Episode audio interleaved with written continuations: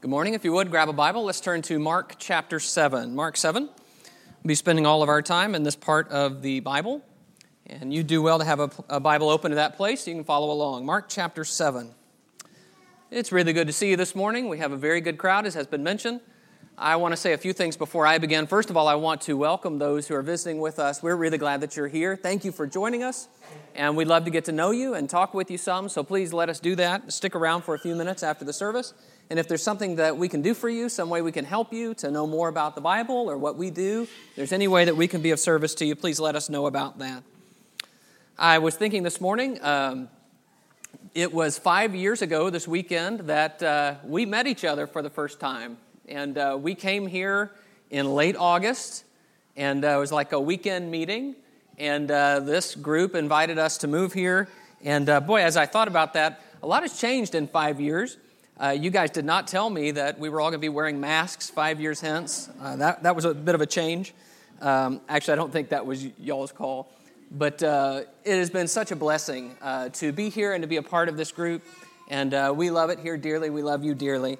And it's just nice, as Drew was talking about remembering, it's always nice to look back and say, wow, things have changed a lot, and most of it for the better.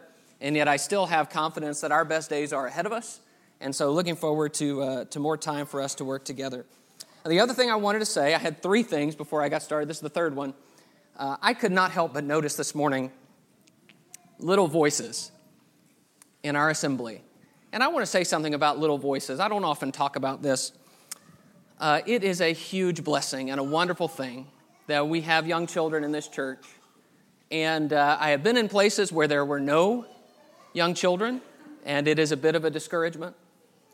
I have been in places where people complained about the young children, and especially when you have young children, that is a tremendous discouragement. And I want to say to our parents of young children how much it is an encouragement to all of us, the hard work you're doing. This is not easy, and it is not easy to bring your kids and to wrestle them a little bit and try to keep them occupied. And so I want you to know that I'm okay if there are little voices in this group. That's why I have a microphone. And I can talk louder, although sometimes there are some little ones that can get louder than me. But I am thankful for you and the work that you're doing. And I want you to know that you are investing and you are sowing a crop that will be reaped later and be a blessing to these young ones. To have them here learning about the difference between regular life and the time we devote and fixate on God and the time that we say this is worship, it's separate, it's serious, it's different. And that investment pays off. And so you're a blessing to me, and I want to thank you for the work that you're doing. All right, Mark chapter 7 and verse 5. Mark 7 and verse 5. It says, "And the Pharisees and the scribes asked him, 'Why do your disciples not walk according to the tradition of the elders, but eat with defiled hands?'" The Pharisees are always looking for something to criticize about Jesus, and here they criticize his disciples, and by extension him, for not observing the tradition of the elders about hand washing. Jesus and his disciples broke the taboos of Jewish society, and they did that with some regularity. There were some norms of what centuries of Jewish rabbis had taught. This is how you observe the law of Moses. And Jesus and his followers were non-traditional. They did not do what traditional Jews did. And that raises the question of how Jesus wants us to view traditions. We are now several centuries downwind of Jesus and his followers. And a number of traditions have developed among Christians. And the question is, what does Jesus want us to think about those things? I want to remind you that there is a tremendous power in tradition. If you're curious about that, if you're unsure about that, let me just remind you of where we are as a nation in this moment. In this moment, about half of our country is deeply upset by a president who talks and acts in a way that is not traditionally presidential. And the other half of the country is deeply upset by disrespect of the traditional way of viewing the flag or viewing statues that represent our traditional view of American history. And those issues have some heat behind them, don't they? You see that all around you, on both sides. How do we view tradition? So even in an individualistic nation like America, How we view tradition makes waves. So how does Jesus want us to view tradition? Jesus steps into the traditional debates of his time, and he calls them out. And he says, no, we're not going to follow this just because it's a tradition. And so what I want to do is take on that challenge as well, and I want us to just think about how Jesus wants us to view our traditions. Particularly, we're talking not about political traditions or even national traditions, but religious traditions. The things that we as disciples of Jesus should or should not do, both in our individual lives and as a group. So the way we're going to do this morning is we're going to work through this text for a few minutes and then draw some general truths about how Jesus views traditions and the perspective we should have. So let's start in verse 1. Mark 7 and verse 1. Now when the Pharisees gathered to him with some of the scribes who had come from Jerusalem, they saw that some of his disciples ate with hands that were defiled, that is, unwashed. So here, the scribes and Pharisees have come down to Galilee to kind of investigate Jesus. They do that a lot. And before they eat, they notice that they do not wash their hands. And the phrase here in verse 2 is that they ate with defiled or common hands. Now, it's probably hard for us to remember this because of our virus situation right now, but this is not about hygiene. This is not about getting your hands clean. This is instead about ritual defilement. You see, the Old Testament has some very specific rules. The law of Moses has some very specific rules about when you are defiled and when you are not. Some things are clean and some things are unclean. And there are some things that you should just always avoid. Things like sexual immorality or things like eating unclean animals. But then there are some things that you might accidentally have contact with that would make you unclean. So if you had contact with some kind of blood or with a dead body, or with something that would defile you, you would have to wash and you'd have to stay outside the camp for a certain number of days. And there are things that then you have to offer the proper sacrifices. So the Pharisees are concerned that in the course of life, they're going to pick up some defilement. It's going to be on their hands. And when they eat, that defilement is then going to pass on to their body. And so they say, before you eat, you need to wash your hands to make sure you don't become defiled. Mark explains this, verse 3. He says, "For the Pharisees and all the Jews do not eat unless they wash their hands properly, holding to the tradition of the elders. And when they come from the marketplace, they do not eat unless they wash. And there are many other traditions that they observe, such as the washing of cups and pots and copper vessels and dining couches."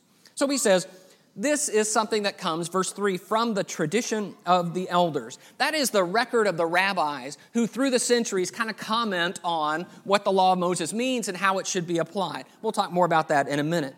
But what the result of that teaching is that the Pharisees, whenever they go out, like verse 4 says, when they come from the marketplace, they've been out among people, they just assume that somehow or another they've touched something or had contact with something that's going to make them defiled. So they do this with all their different things that they cook with, places where they're going to sit. Everything about eating has this ritual defilement possibility. So let's just wash everything, and then we'll be better.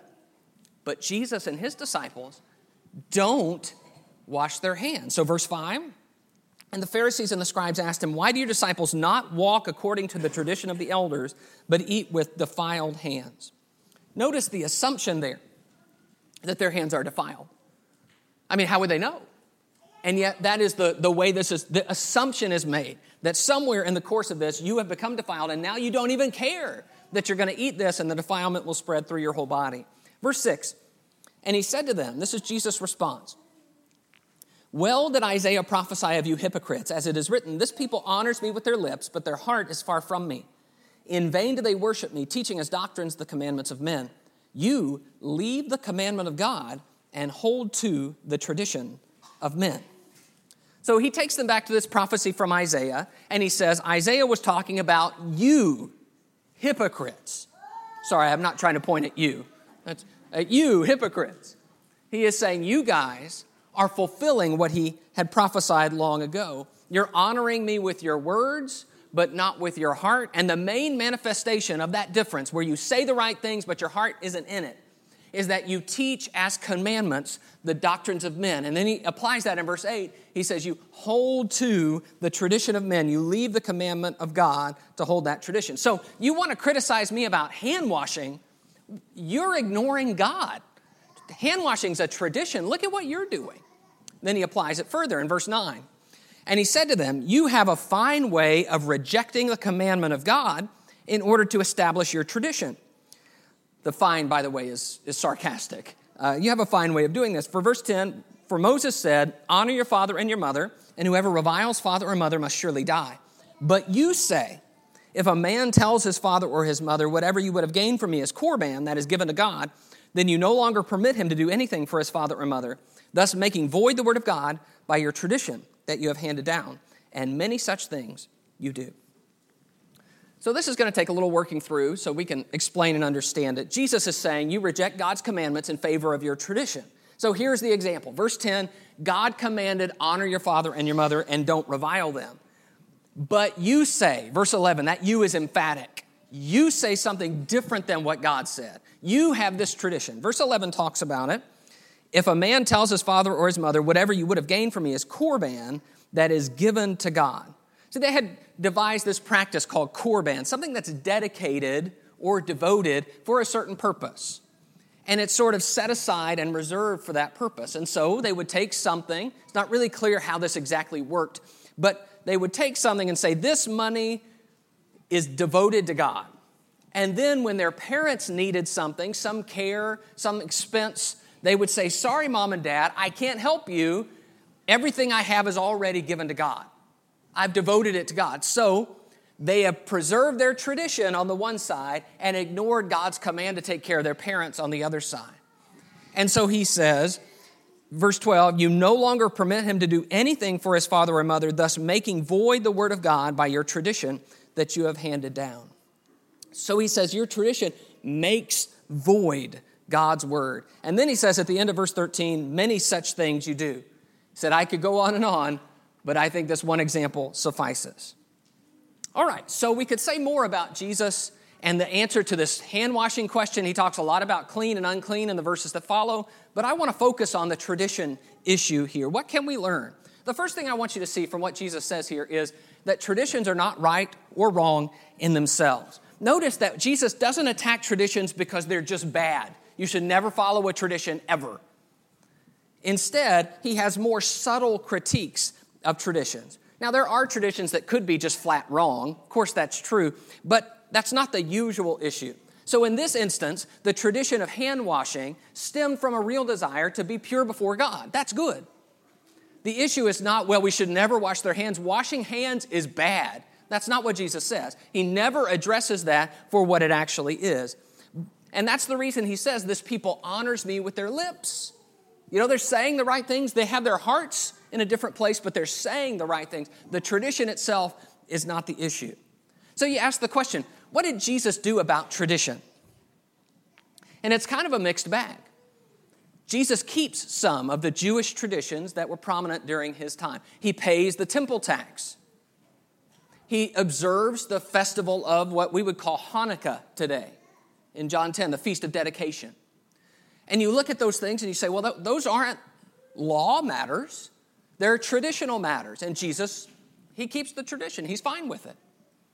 But then there are other traditions that he criticizes. So, for example, he refuses to keep distance from sinners, which was a traditional idea among the Jewish people. He does not, neither do his disciples, fast regularly like John's do and like the Pharisees' disciples do. He doesn't interpret the Sabbath the way the Pharisees do, according to their traditions. He criticizes. Think about this. He criticizes the use of phylacteries and the broad fringes, large fringes, and the traditional use of the term rabbi. He criticizes that in Matthew 23. He criticizes the tradition of swearing. He criticizes the decorating of the tombs of the righteous. But he does not say those things are wrong because they're traditions. That's not the problem. He has a more specific critique for each one. Maybe it's that they're not always the best thing to do, like fasting. It wasn't the right time to fast. Or maybe it's that in your Sabbath applications, you're overlooking people and you don't care about people and the impact of what you're saying on people. Or it may be that these things are a cloak for evil behavior, like the phylacteries and the fringes, where people are impressed with you and so you hide behind a tradition. Or it may be that these things are just poorly applied and you're messing it up. But whatever it is, Jesus does not say, I don't keep these things because they're traditions. So traditions are not right or wrong in themselves. That's important in two directions. Let me share them with you. As we look at Christian traditions, it is okay if we don't feel a sense of loyalty to Christian tradition. Jesus teaches us that all traditions are subject to criticism and evaluation, like hand washing, like Korban, like those that I've just mentioned. But it is okay to reject a tradition, either because it takes us away from God's original intent or because it has become something that it was not intended to be originally. It's okay to not be traditional. But it also takes us in the other direction too, which is to say, Jesus teaches us that there's no value in being non-traditional just for its own sake. There can be good in traditions. And we need to learn that because we come from a heritage early in the Restoration Movement where there was a desire to trash everything that was in the past and say, no, let's just focus on the Bible and have unity on the basis of the Bible. And that ignores the fact that we stand on the shoulders of a great number of generations of Christians. People who did things like translating our Bibles, or who thought and prayed and debated and discussed and lived the Word of God. People who wrote our hymns that we sing every Sunday. And we benefit from the work and the faith that they had. And it seems foolish to simply dismiss their studied thoughts out of hand just because they're traditional. In almost every case, at least in my experience, they have thought about it a lot more than we have.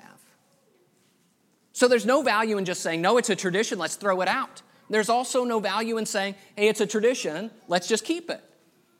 See, traditions are not right and wrong in themselves. We have to search a little deeper to figure out how we're going to handle them. The second thing Jesus says about tradition is that traditions can rival God's word. This is the key complaint Jesus has. Look again at this text in Mark 7 and verse 7. Mark 7 and verse 7. This is Isaiah's prophecy. In vain do they worship me, teaching as doctrines the commandments of men. You leave the commandment of God and hold to the tradition of men. Then in verse 9, he said to them, you have a fine way of rejecting the commandment of God in order to establish your tradition. And then in verse 13, thus making void the word of God by your tradition that you have handed down. Do you hear in each one of those how he is saying, the problem is not that you have a tradition, it's that your tradition has become more important than God's actual word. So you're keeping the word, you're ignoring the word of God and keeping your tradition. It has become a rival to what God says. God didn't say it, you said it, but you like what you said more than you like what God said. So they are coming to Jesus and criticizing them and saying, why don't you keep the tradition, as if he's breaking God's will. They are defending their tradition. They are criticizing others for breaking their tradition. What has happened here is that the Pharisees have lost something that we desperately need to preserve. And that is an awareness, a discernment of the difference between what God says and what we say about what God says. That what you and I think and believe and discuss is not the same as the Word of God. Those things are different, and we can never, ever lose sight of it. God's word is up here. Our words, our traditions, our beliefs, our statements about it are down here. And we must preserve the distinction. If you were to ask a Pharisee about the Sabbath, I am almost certain, now this is a little bit of speculation on my part, I'll own that. But I am almost certain if you were to ask a Pharisee about the Sabbath, they would not start by saying, well, God said, honor the Sabbath day to keep it holy. God said, do no work on the Sabbath. They would begin by saying, well, let me explain to you what the Sabbath means in terms of how far you can walk and how much you can lift and what it means to work. They would begin, they would hinge their beliefs and their teaching on their traditions. But what did God say? Sweeping aside everything that men have said about what God said, what did God actually say? Can we go back to what God wants? Now, you know where those traditions came from, right? Those traditions that they're talking about here, the traditions of the elders, the traditions about the Sabbath, they came from centuries of debate. about what the Sabbath means and what it doesn't mean, and differing schools of thought, and this rabbi versus this rabbi, and all his disciples versus all his disciples, and so on and so forth. Do you know we have the same kinds of traditions? You and I. They are the fruit of centuries of debates with denominations, with Calvinists, with Pentecostals, with atheists. We have traditional understandings that develop out of those debates. Traditional understandings about the Holy Spirit, about grace, about once saved, always saved. And they affect the way we read God's Word. Sometimes we read Romans as if we're trying to prove that Paul wasn't a Calvinist. You know, Calvin lived a long time after Paul. Paul couldn't have been a Calvinist. And yet sometimes that seems to be the way we read, as if we can't read Paul for what he's actually saying. We have to read him for what he's not saying. Sometimes we read Holy Spirit passages as if we are constantly arguing with a Pentecostal who's trying to take it in the wrong way. Jesus is warning us, too, that we can lose touch with what God is actually saying because we are forming and following our own traditions. And we must always be able to distinguish between the things we have inherited and the things God is actually saying. Jesus has this binary view of words. You remember when the Sadducees approached Jesus, the leaders of the temple, after Jesus cleanses the temple, and they ask him, by what authority do you do these things? And Jesus says, well, I'll answer your question if you answer mine. The baptism of John, was it from heaven or from men? And so they get in a little huddle, and they say, well, we can't say this, because then they'll say, we can't say this. We don't know. I love Jesus' question. Was John's baptism from heaven or from men? It's one or the other. It's a binary view. That thoughts, words, teachings, they come from one of two places. They're either God or they're man. And Jesus says we always must preserve that distinction. Is John endorsed by God, or is John just talking on his own behalf? Which one is it? It's one or the other. Can't be both. And in the same way, we have to ask that question about our beliefs and our teachings. Jesus says here, you're teaching your traditions as commandments of men, the tradition of men, the traditions that you have handed down. Those are the words he uses. So we need to be able to distinguish between those two things. And Jesus sees that distinguishing as a loyalty issue. Did you notice that? Look down in verse 6. This passage he quotes. This people honors me with their lips, but their heart is far from me. And in vain do they worship me, teaching as doctrines the commandments of men. See, when we start teaching this way and losing that distinction, he says, your heart is far away from me. You don't care about me.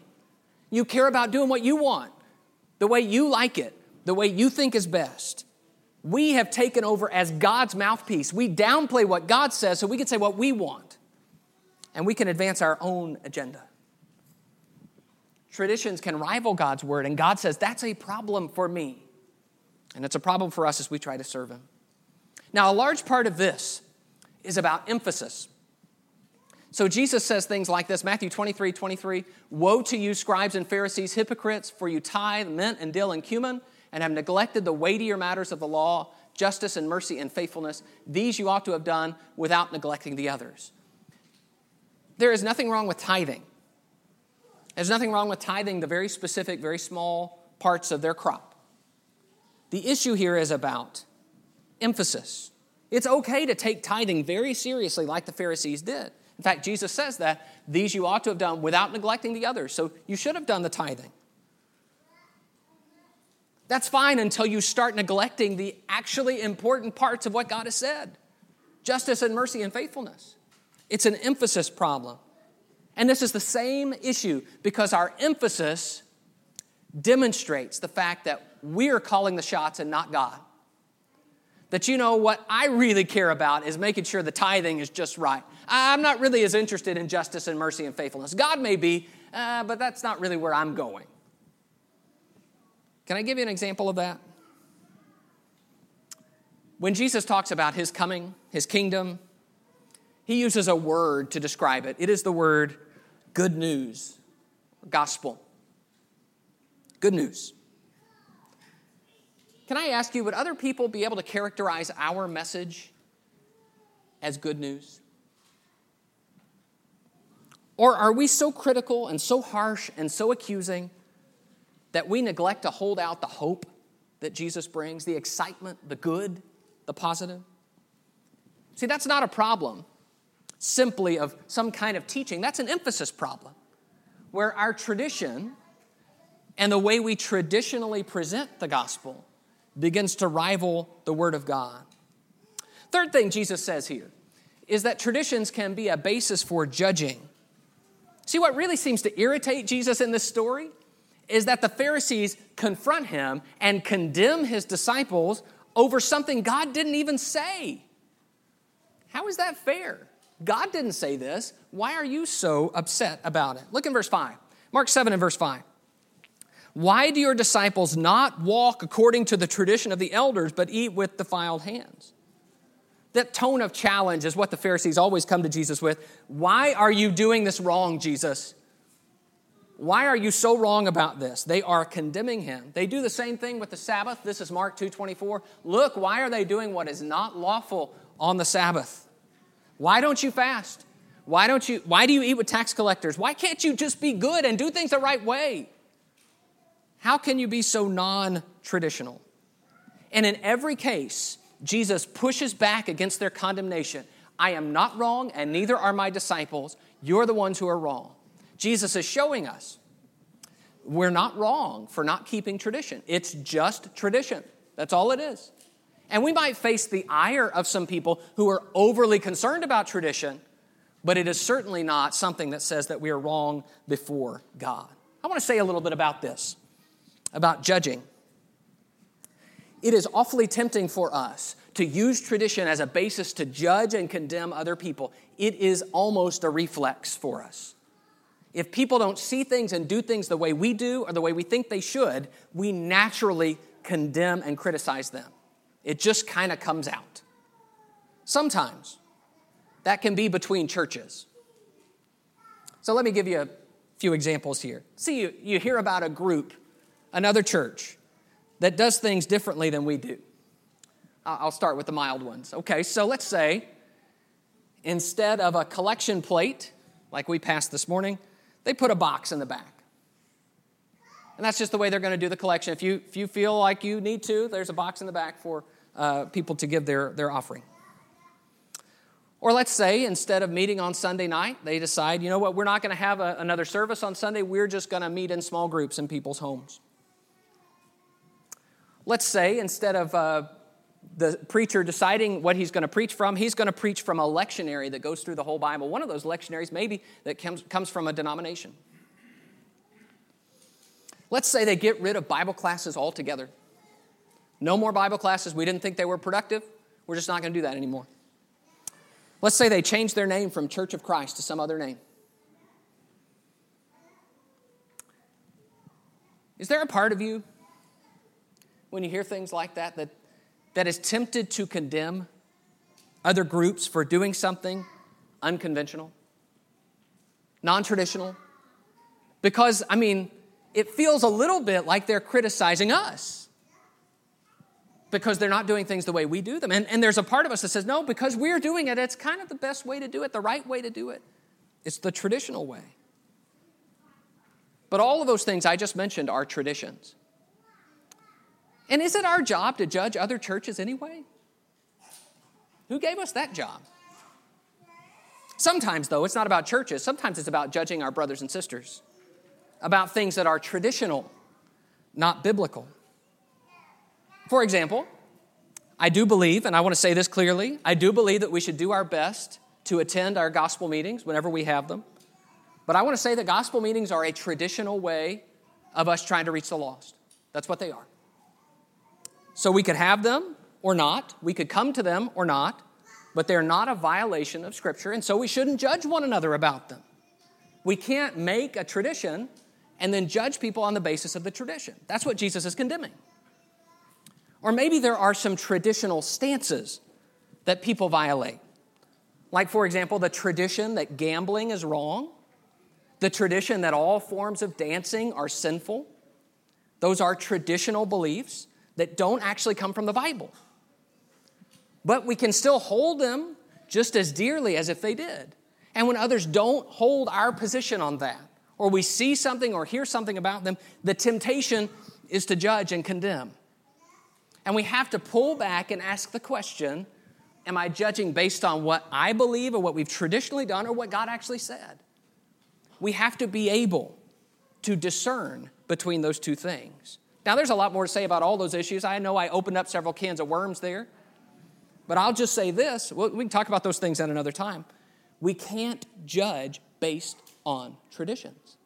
It won't work. We're judging based on man's word rather than God's. The fourth thing I want to say from this text is that traditions can become blind spots. When Jesus talks to them about Corban, it's pretty clear that they haven't thought about it. That something that appeared to be good could then become something bad. They haven't thought about it. I strongly suspect they did not intend for Corban to make void the word of God. That was not their goal. But in their practice, they became blind. I want to put on the board here the parallel passage to Mark 7. It's in Matthew 15. And I want you to notice some of the fallout after Jesus teaches some of this. It says, he called the people to him and he said to them, hear and understand, it is not what goes into the mouth that defiles a person, but what comes out of the mouth, this defiles a person. So he's talking about the clean and unclean thing as he goes a little farther. Then the disciples came and said to him, do you know that the Pharisees were offended when they heard this saying? He answered, every plant that my heavenly Father has not planted will be rooted up. Let them alone, they are blind guides, and if the blind lead the blind, both will fall into a pit. So the Pharisees are offended. Why? Because Jesus has just criticized their tradition. Their tradition about hand washing, clean and unclean. And he has said something that they say, oh, there's no way that could be true. I mean, after all, why would we wash our hands if that were true? But that's what happens when our traditions are called out. Our traditions can become so near and dear to us that we cannot even handle their criticism or challenge.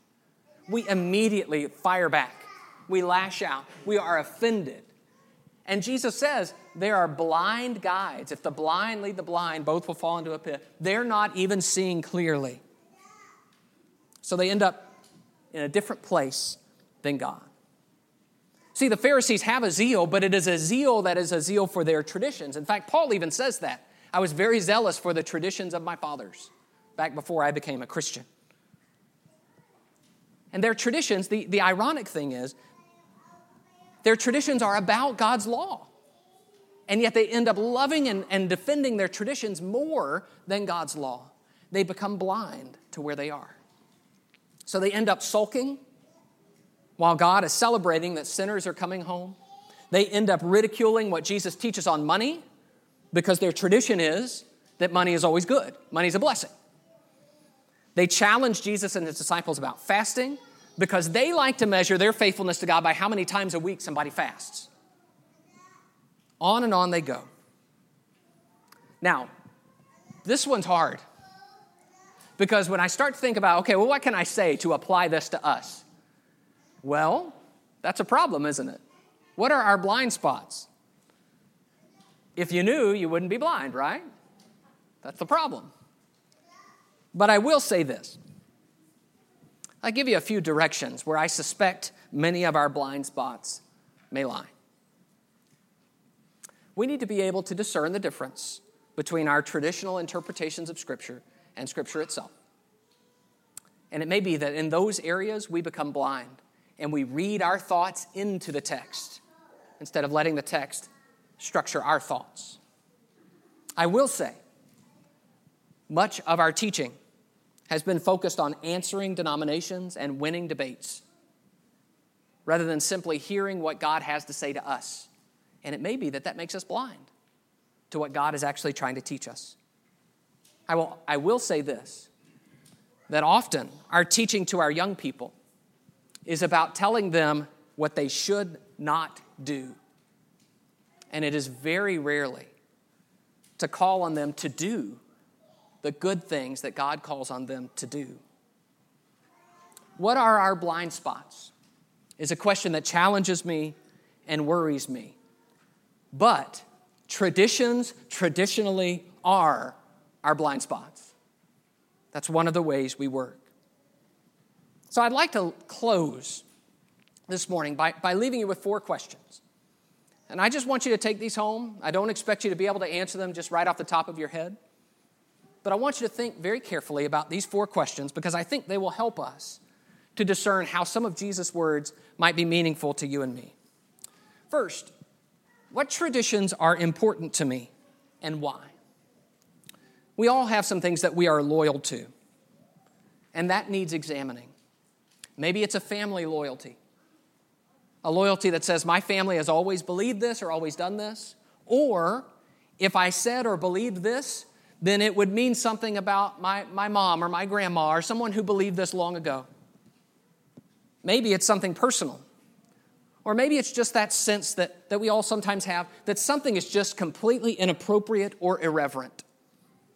And I am saying, please hear me, instead of jumping on other people who violate those senses of tradition, I encourage you to look within.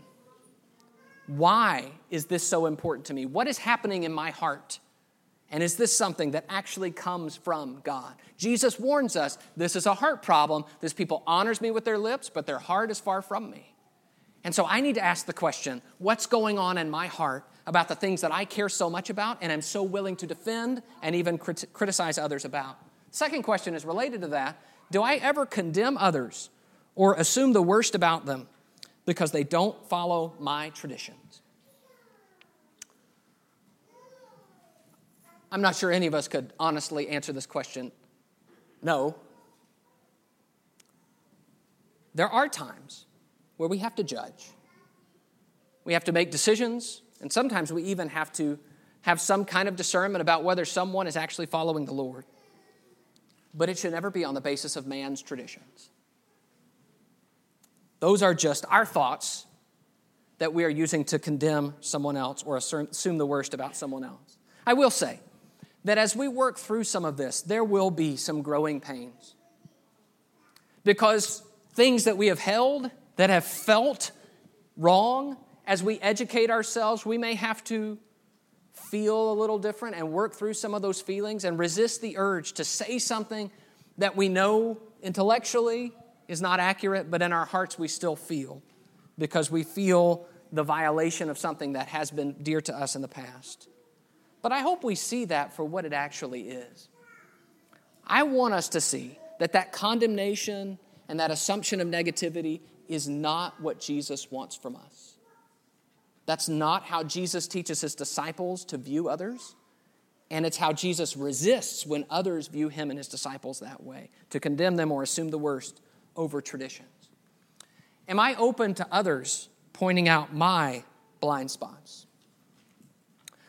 One of the major issues in these kinds of discussions is that we think it's all offense. You know, my job is to correct all of you. I need to get into your heads. I need to fix you. And so we do that to our world, and we say, you know what, everybody's got blind spots. You need to reconsider things. You need to think seriously about your life and what you've been taught, and if that's actually accurately following God's word. But can we take criticism? Can we hear when others are trying to correct us? It seems to me that Jesus said something about specks and beams here, and the willingness we have to receive criticism and to even inspect ourselves. So are we open? And the last question is this: what are God's priorities about the matter? You know, there has to be a time. There has to be a time when we silence all the other opinions, the past, our family, current events, social media, and just ask the simple question, what does God actually think about this? Not what have people told me God thinks, but can I hear from God himself? And for us to go read God's word and recalibrate and say, if this matters to God, it must matter to me. Whether that's natural or unnatural, I need to know what God really thinks. And then I can make my decisions from there about how I live and how I treat others based on God's priorities. And then I can tell other people, here is why I feel the way I do. It's not because of the group I belong to or the family I came from or the nation I live in. It's because this is what God says. And I can point to book, chapter, and verse about it. What are God's priorities about the matter? I hope that you'll take some time with those and think very seriously. It's a challenging discussion, and I appreciate your attention. I think it is natural that we will have traditions and that we will battle traditions. But if we lose this battle, we're going to end up serving men rather than God. We're going to end up with our lips saying the right things and our hearts being far from God. Most of all, we will be on the wrong side of Jesus. But if we can properly balance tradition, then we can benefit from the people who have lived before us without inheriting their errors. And we can develop skills of discernment, and we can draw closer to God, and we can become well-rounded, well-informed disciples of Jesus. That's our goal. And so I pray that you'll take these things to heart. Think about them. If you'd like to discuss them more with me, I'm always available. I'd love to do that. But I pray that this won't be the end of this discussion for you, but the beginning. It might be that there's someone here who needs to make something known to this congregation. It is our tradition that at this time of our service, we offer the invitation where we sing a song to encourage those who need to respond in some way to God to come and make a public statement about that. If you have some need where you say, I need the prayers of this group, and you'd like to let us know about that, this time is for you. Of course, at any time, we would love for you to let us know about something we can help with or pray with you about. But this is a time in a public way where we offer that to you. Or if there is someone who is ready to become a disciple of Jesus, turning away from their sins, baptized into Christ, we'd love to help you do that. And we just ask that you come to the front right now as we stand and sing to encourage you.